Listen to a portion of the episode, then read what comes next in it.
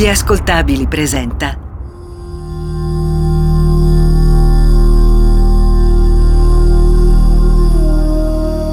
Demoni urbani, il lato oscuro della città.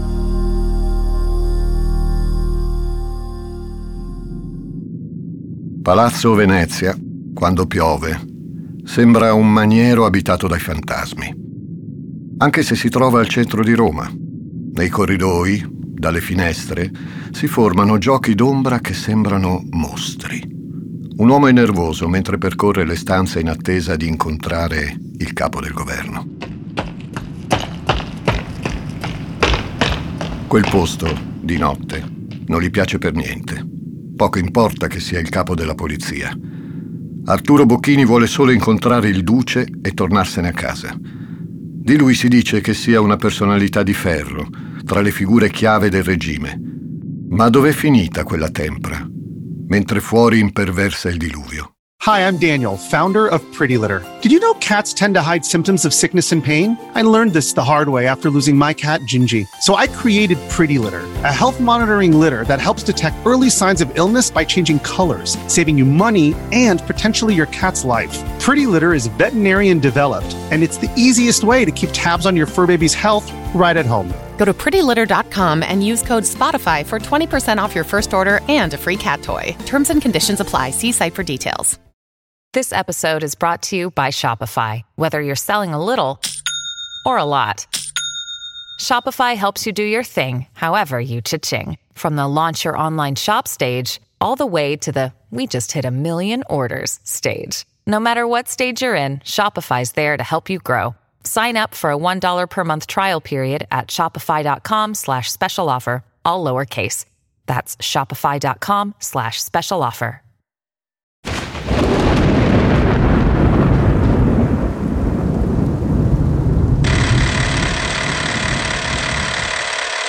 Il duce, rabbrividendo nelle più profonde fibre del suo tenerissimo cuore di padre, decide che una così mostruosa serie di delitti non può rimanere impunita e sollecita il capo della polizia Arturo Bocchini ad assicurare al più presto l'omicida alla giustizia.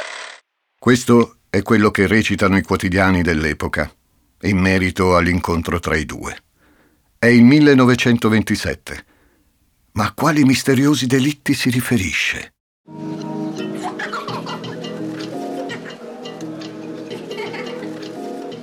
Questa strana storia di morte e di giustizia, però, inizia prima. Il 4 giugno 1924, di pomeriggio. Via del Gonfalone, Roma, Rione Ponte. Nei dintorni di Via Giulia c'è sempre un grande affare. C'è Torello, illustrascarpe che chiama tutti a gran voce. C'è Don Vercelio, che ha una buona parola per tutti, viventi e moribondi, lavoratori e criminali.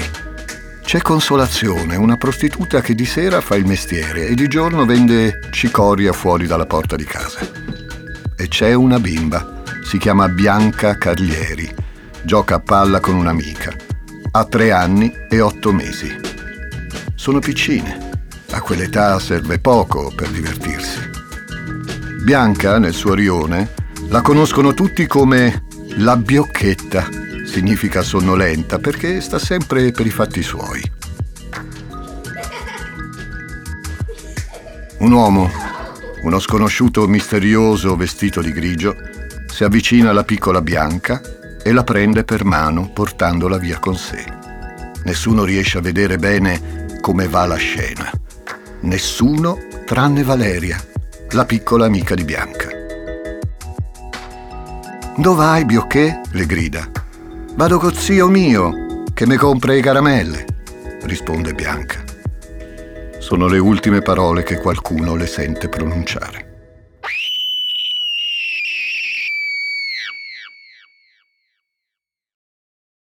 Il giorno dopo, dall'altra parte della città, il corpo insanguinato di Bianca viene trovato davanti alla basilica di San Paolo fuori le mura, a pochi passi dal Tevere. A nulla valgono le ricerche dell'intero rione. Bianca è morta. Qualcuno l'ha strangolata, ma non si è fermato a quello. L'autopsia stabilisce che la bambina ha ano e vagina lacerati. È stato l'uomo in grigio, forse. L'uomo che ha agito senza farsi notare. Un criminale del silenzio. Alle grida della madre angosciata sono accorsi i militi della Milizia Nazionale di servizio alla casa dei corrigendi delle carceri nuove e subito sono iniziate le indagini. Si è così potuto sapere che verso le 22 un giovane alto, slanciato, vestito con abito grigio, aveva transitato per via del Gonfalone. Così recita il nuovo paese all'indomani del delitto. Il quotidiano sembra sicuro di quello che dice. Quello che non sa, però, è che a breve il mostro colpirà ancora.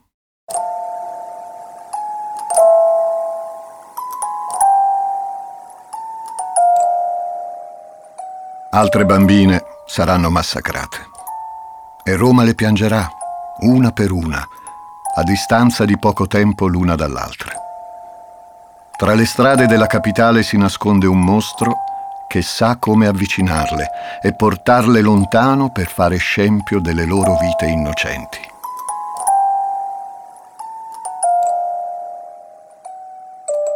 Una persona come tante, che porta dentro sé il germe del male. Il regime, dopo tre anni di morti irrisolte, decide di prendere in mano la situazione. E Benito Mussolini impone al capo della polizia Arresta il primo indiziato utile, non importa se ci sono prove schiaccianti o meno, dobbiamo dare l'esempio.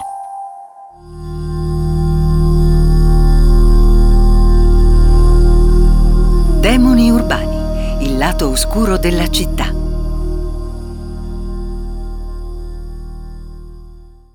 Sono Francesco Migliaccio e state ascoltando Demoni Urbani, una serie originale degli ascoltabili. In ogni puntata una storia criminale ambientata in una città italiana, raccontata da una città italiana. Questa settimana vi accompagno a Roma, nei primi anni del ventennio fascista. Prima dell'ordine di arresto da parte di Mussolini del 1927 e dopo l'omicidio della piccola Bianca, il nostro demone urbano ha colpito di nuovo, sempre all'ombra della capitale.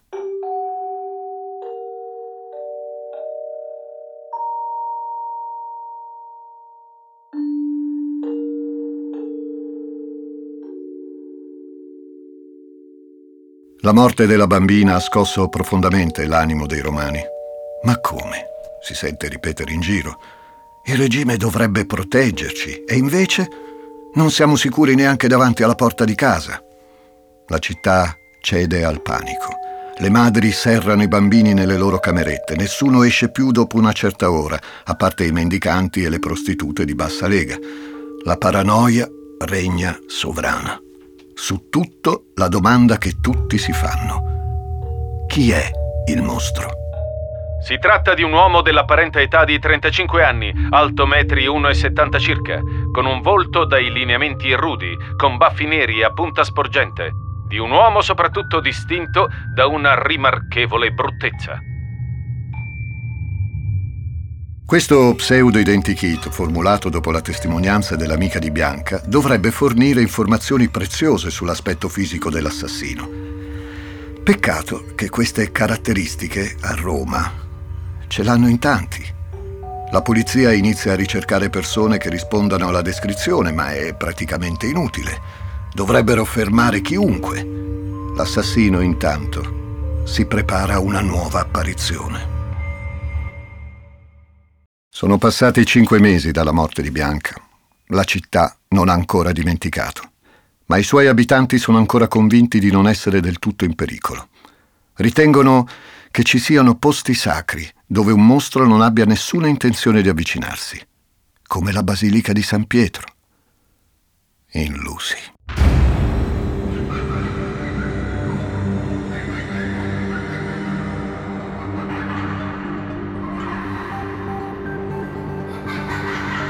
Rosina Pelli sta giocando con le amiche e la sorellina Olga sotto il colonnato di San Pietro, pensato nel 1656 da Gian Lorenzo Bernini su precise indicazioni di Papa Alessandro VII. I due portici rettilinei ricordano le braccia di Dio che abbraccia i fedeli. Un'immagine simbolica, forte, non così tanto però da spaventare un assassino, che non ha pietà nemmeno di una bambina di due anni, Rosina. Un uomo sui 35 anni indossa un cappotto marrone e un cappello. Osserva le bimbe correre tra le colonne. Le mamme non sembrano preoccuparsi troppo, ma basta un secondo perché l'uomo svanisca nel nulla, portando con sé Rosina. Il cadavere della bambina viene ritrovato il giorno dopo in campagna, al prataccio della Balduina presenta gli stessi segni di violenza del corpo di Bianca. La biocchetta. Vastissime lacerazioni ai genitali, si legge nell'autopsia. Un altro colpo a Roma. Un altro colpo a regime.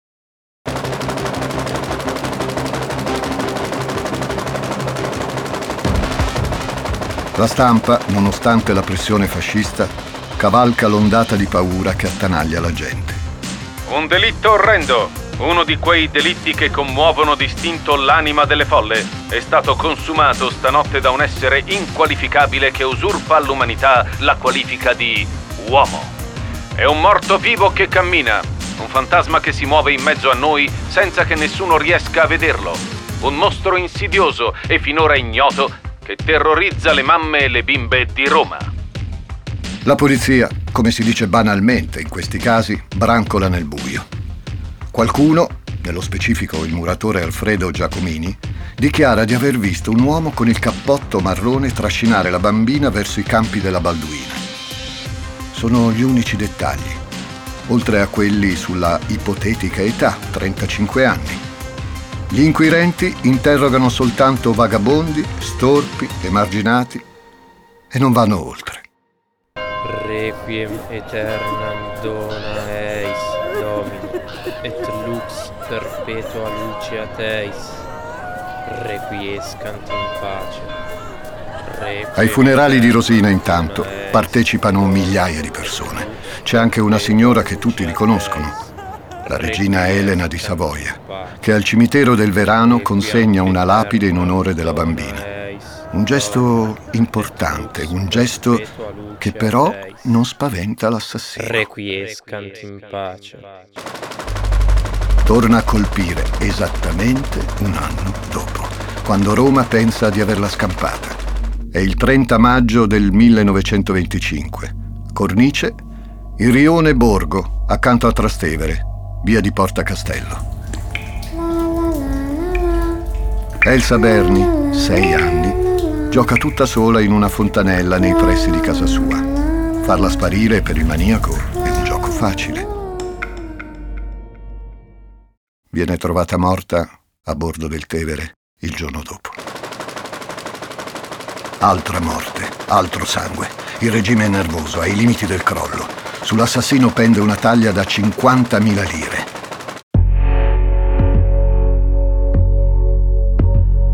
Lui se ne infischia. Rapisce una bambina di 18 mesi, Celeste Tagliaferri, direttamente dalla culla.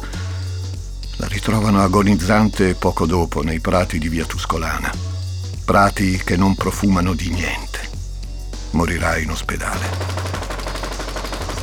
Dopo aver provato a uccidere un'altra bimba, riuscita a scappare per miracolo, il maniaco si accanisce contro una giovane vittima che aveva già provato a rapire, ma senza successo. Armanda Leonardi, 5 anni, viene sequestrata dal misterioso signore e trovata morta ai piedi di un ristorante dell'Aventino.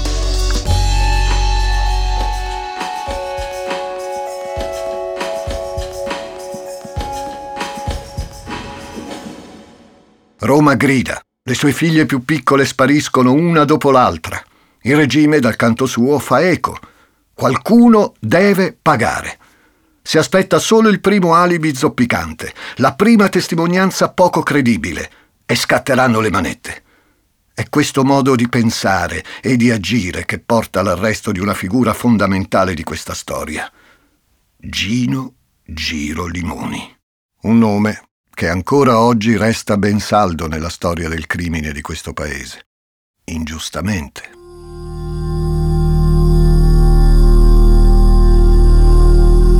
Demoni urbani, il lato oscuro della città.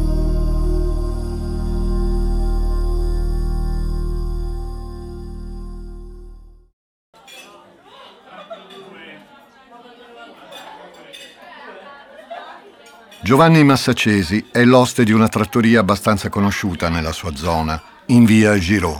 È un uomo per bene, un padre di famiglia.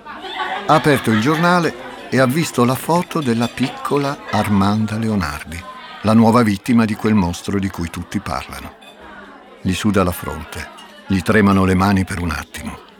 Quando è nervoso, la gamba destra si muove senza controllo, un movimento minimo, impercettibile, ma quando accade lui sa che c'è qualcosa che non va. E la bambina sul giornale, quella che è stata ritrovata massacrata sotto una coperta, la sera precedente era nel suo ristorante.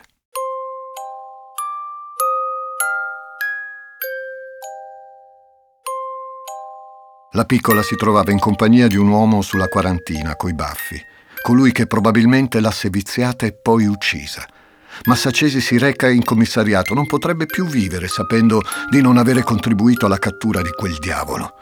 E non è l'unico a pensarla così.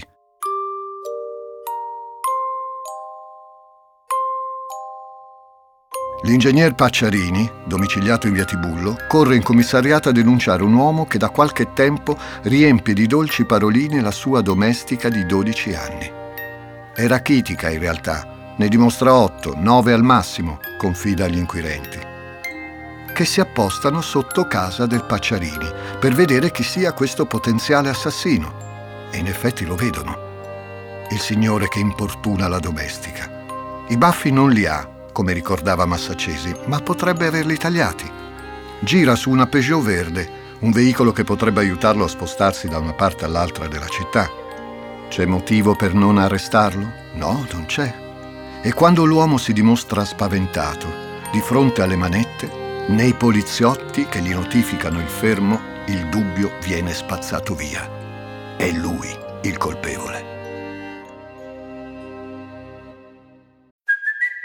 It's Kaylee Cuoco for Priceline. Ready to go to your happy place for a happy price? Well, why didn't you say so? Just download the Priceline app right now and save up to 60% on hotels. So, whether it's Cousin Kevin's Kazoo concert in Kansas City, go Kevin, or Becky's Bachelorette Bash in Bermuda, you never have to miss a trip ever again. So, download the Priceline app today. Your savings are waiting. Go to your happy place for a happy price. Go to your happy price, Priceline. Ciao, sono intelligenza artificiale. Per gli amici AI. Cecilia Zagarrigo mi ha invitato a confrontarmi con Elisa Nicoli, Andrea Grieco, Marco Dixi e tanti altri famosi divulgatori. Gli ruberò il lavoro? Scopritelo ascoltando Intelligenza Reale.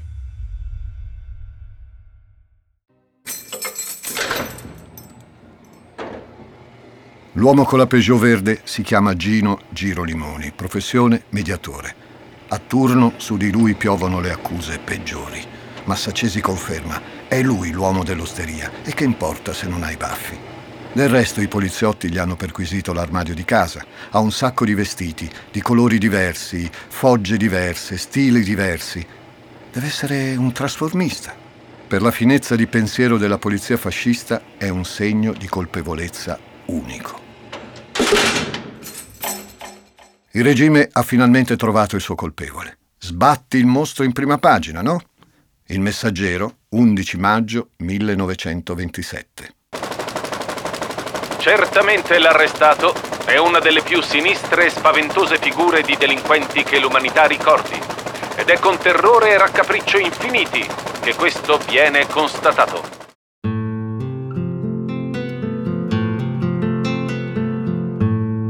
Su Giro Limoni viene costruita una vera e propria letteratura dell'orrore.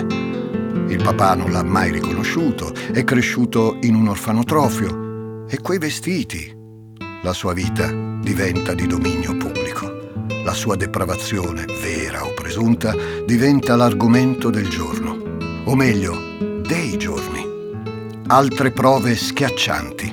In casa tiene fotografie di antiche amanti nude e di bambini che giocano per strada. È celibe, ha quasi 40 anni.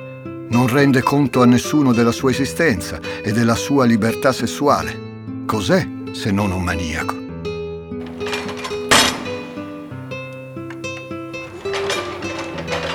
Per Giro Limoni si aprono le porte di Regina Celi. Ci starà 11 mesi, gli 11 mesi in cui la sua reputazione viene scarnificata.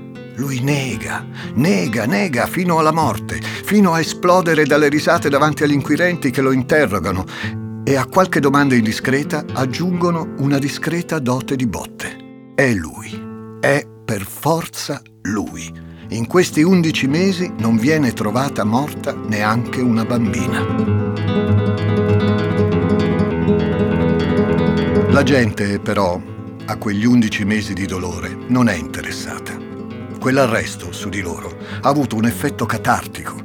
La forza della stampa, combinata alla dimensione intima, segreta e perversa di un uomo all'apparenza così ordinario, con un lavoro normale, crea una bolla di fascinazione irresistibile, che peraltro serve anche al regime. In quegli anni diversi giornali non fanno altro che tornare su quella noiosissima faccenda di quel tale Matteotti sparito e poi trovato morto. E l'affair Girolimoni, diciamo, fa viaggiare la mente, pensare ad altro. Intanto, a Regina Celi, Gino Girolimoni è finito in isolamento pane e acqua se va bene, per quel mostro, per quel demone urbano, il cui nome serpeggia in città e in tutta Italia come sinonimo di criminale indifendibile e pedofilo. Un'etichetta che gli resta attaccata addosso per decenni, che va oltre la dimensione delittuosa, diventa storia del costume. Ha i tratti del perfetto degenerato. Con gli occhi stranissimi, dal taglio quasi mongoloide, lo sguardo obliquo, falso, sfuggente. Ecco, questa è la diagnosi del medico criminologo Samuele Ottolenghi, basata solo sull'analisi del viso di Giro Limoni. Un demone urbano così, a Roma, non l'aveva mai visto nessuno. Ma chi è mai quest'uomo che si è arrogato il diritto a essere così schifoso, così malavitoso, così perverso da macchiare di morte tutte le strade della città? Come può il male scorrere così tremendo nelle sue vene, ispirandolo ad azioni così terrificanti? Giro Limoni non può, semplicemente perché Giro Limoni è innocente. È lui la vittima. Solo che non lo ha ancora capito nessuno. O quasi.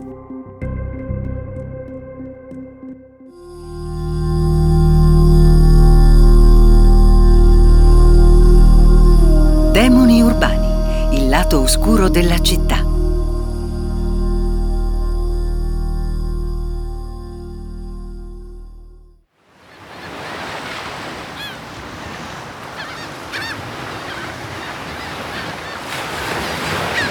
Sono Francesco Migliaccio e questa è una nuova puntata di Demoni Urbani. Siamo arrivati all'ultimo capitolo della storia dedicata a Gino Girolimoni e alle terribili morti delle bambine all'ombra di Roma tra il 1924 e il 1927. Un capitolo che inizia a Capri. Il commissario Giuseppe Dosi si trova a Capri. Non è in vacanza sono i primi mesi del 1928, sarebbe fuori stagione. E lì per provare a chiudere le sue indagini ombra sul caso Girolimoni. Ha finito di raccogliere informazioni su qualcuno. Chi lo scopriremo a breve. E si prepara a tornare a Roma, da vincitore. Sebbene il regime abbia inchiodato il presunto colpevole alle sue responsabilità, Dosi è sicuro dell'innocenza di Gino che intanto fa la muffa a Regina Celi. I poliziotti fascisti li conosce bene. deformazione professionale. Sa che possono intortare la stampa, ma lui no. Le prove che dovrebbero incastrare Giro Limoni sono ridicole. Troppi vestiti strani, la testimonianza di un oste che forse ha solo voglia di prendere le 50.000 lire d'Italia, due o tre fotografie. Dosi non ama adularsi troppo, ma di una cosa è sicuro. Lui sa come lavorare nell'ombra, in silenzio. E in silenzio decide farò scagionare Giro Limoni.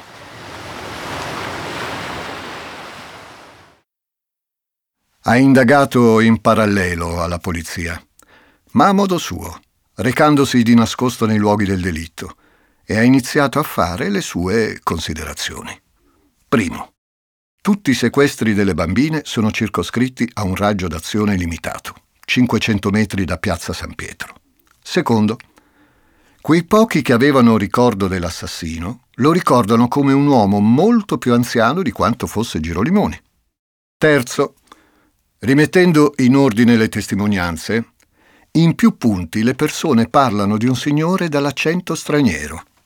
E qualcosa non torna.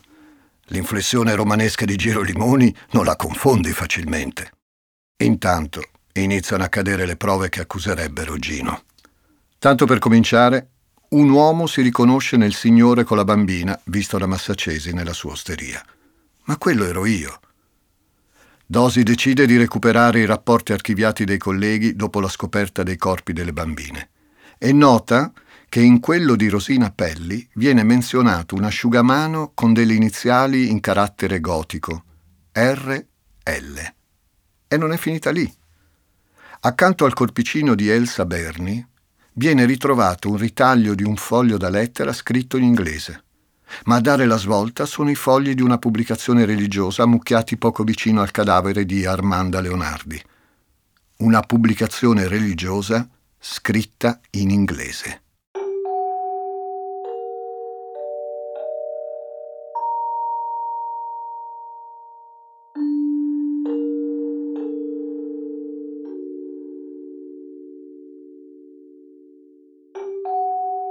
Quella pubblicazione. Dosi indaga.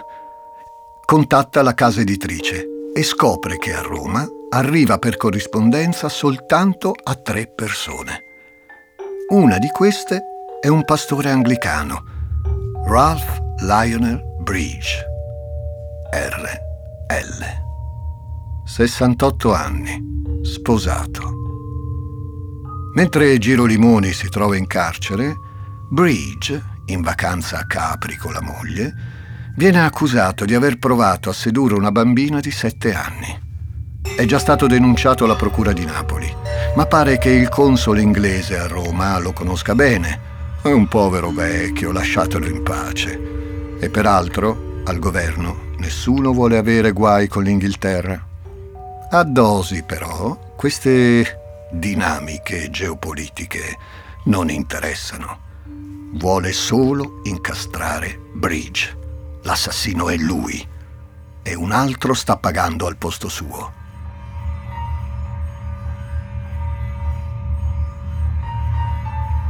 A Capri il commissario raccoglie documenti, informazioni, tutto quello che gli serve per far comprendere al capo della polizia Bocchini come sia Bridge l'unico colpevole e nessun altro. Di certo non quel giro limoni lasciato a marcire a Regina Celi.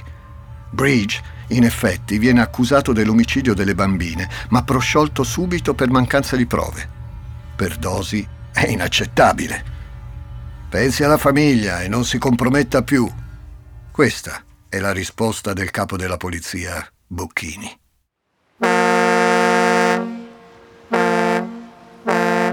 Dosi tenta per l'ultima volta di incastrare Bridge. Un'ultima volta e lo fa arrestare al porto di Genova, mentre il pastore sta per andare a cercare rifugio in Inghilterra. Senza successo. L'uomo viene rilasciato. Per la giustizia italiana non c'è motivo di trattenerlo.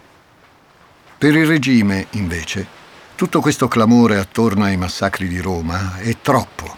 Un colpevole c'è già e sta pagando. Dosi dà troppo fastidio. È una frase che si sente sempre più spesso. Persino Mussolini non ne può più.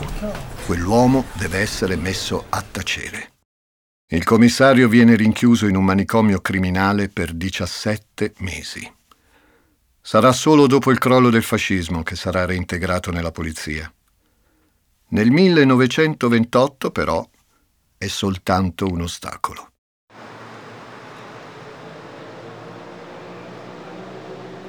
Roma, intanto, ha smesso di piangere le bambine. La vita deve andare avanti. Di notte, davanti al colonnato di San Pietro. Alla ricerca di nuove storie, di nuove passioni, di nuovi crimini. Il ponentino, intanto, spazza via ogni ricordo.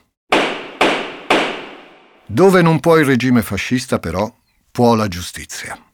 Imprevedibile inafferrabile, a volte miracolosa. La Corte d'Appello di Roma, l'8 marzo 1928, assolve Gino Girolimoni per non aver commesso il fatto. La sentenza è del giudice Rosario Marciano. Forse il lavoro di Dosi gli ha aperto gli occhi, o forse... chissà. Giro Limoni all'improvviso è un uomo libero.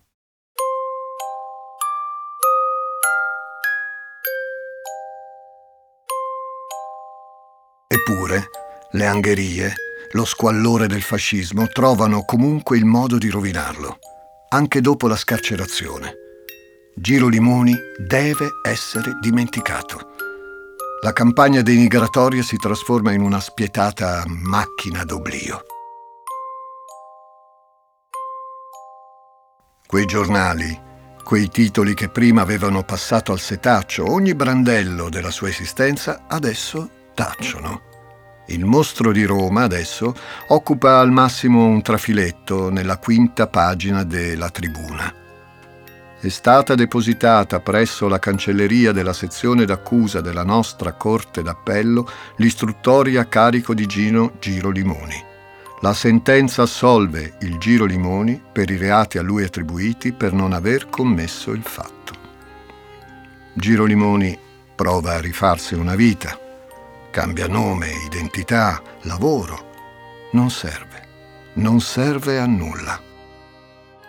Roma sembra avere dimenticato quelle giovani morti, il suo calvario, ma non il suo nome. Giro Limoni ormai è sinonimo di morte, di perversione, una parola, una sola, che sarà la sua rovina. Gino muore solo, senza un soldo nel 1961. Il suo nome è sulla bocca di tutti, ma la sua storia e quella delle bambine massacrate da un assassino mai condannato non interessano più a nessuno. Demoni Urbani è una serie originale degli ascoltabili a cura di Simone Spoladori, condotta da Francesco Migliaccio. Questa puntata è stata scritta da Giuseppe Paternò Raddusa. Editing e sound design di Sara Varricchione e Michele Marino Gallina. Prodotto da Giacomo Zito e Simone Di Mezza. Tutti i diritti riservati per gli ascoltabili.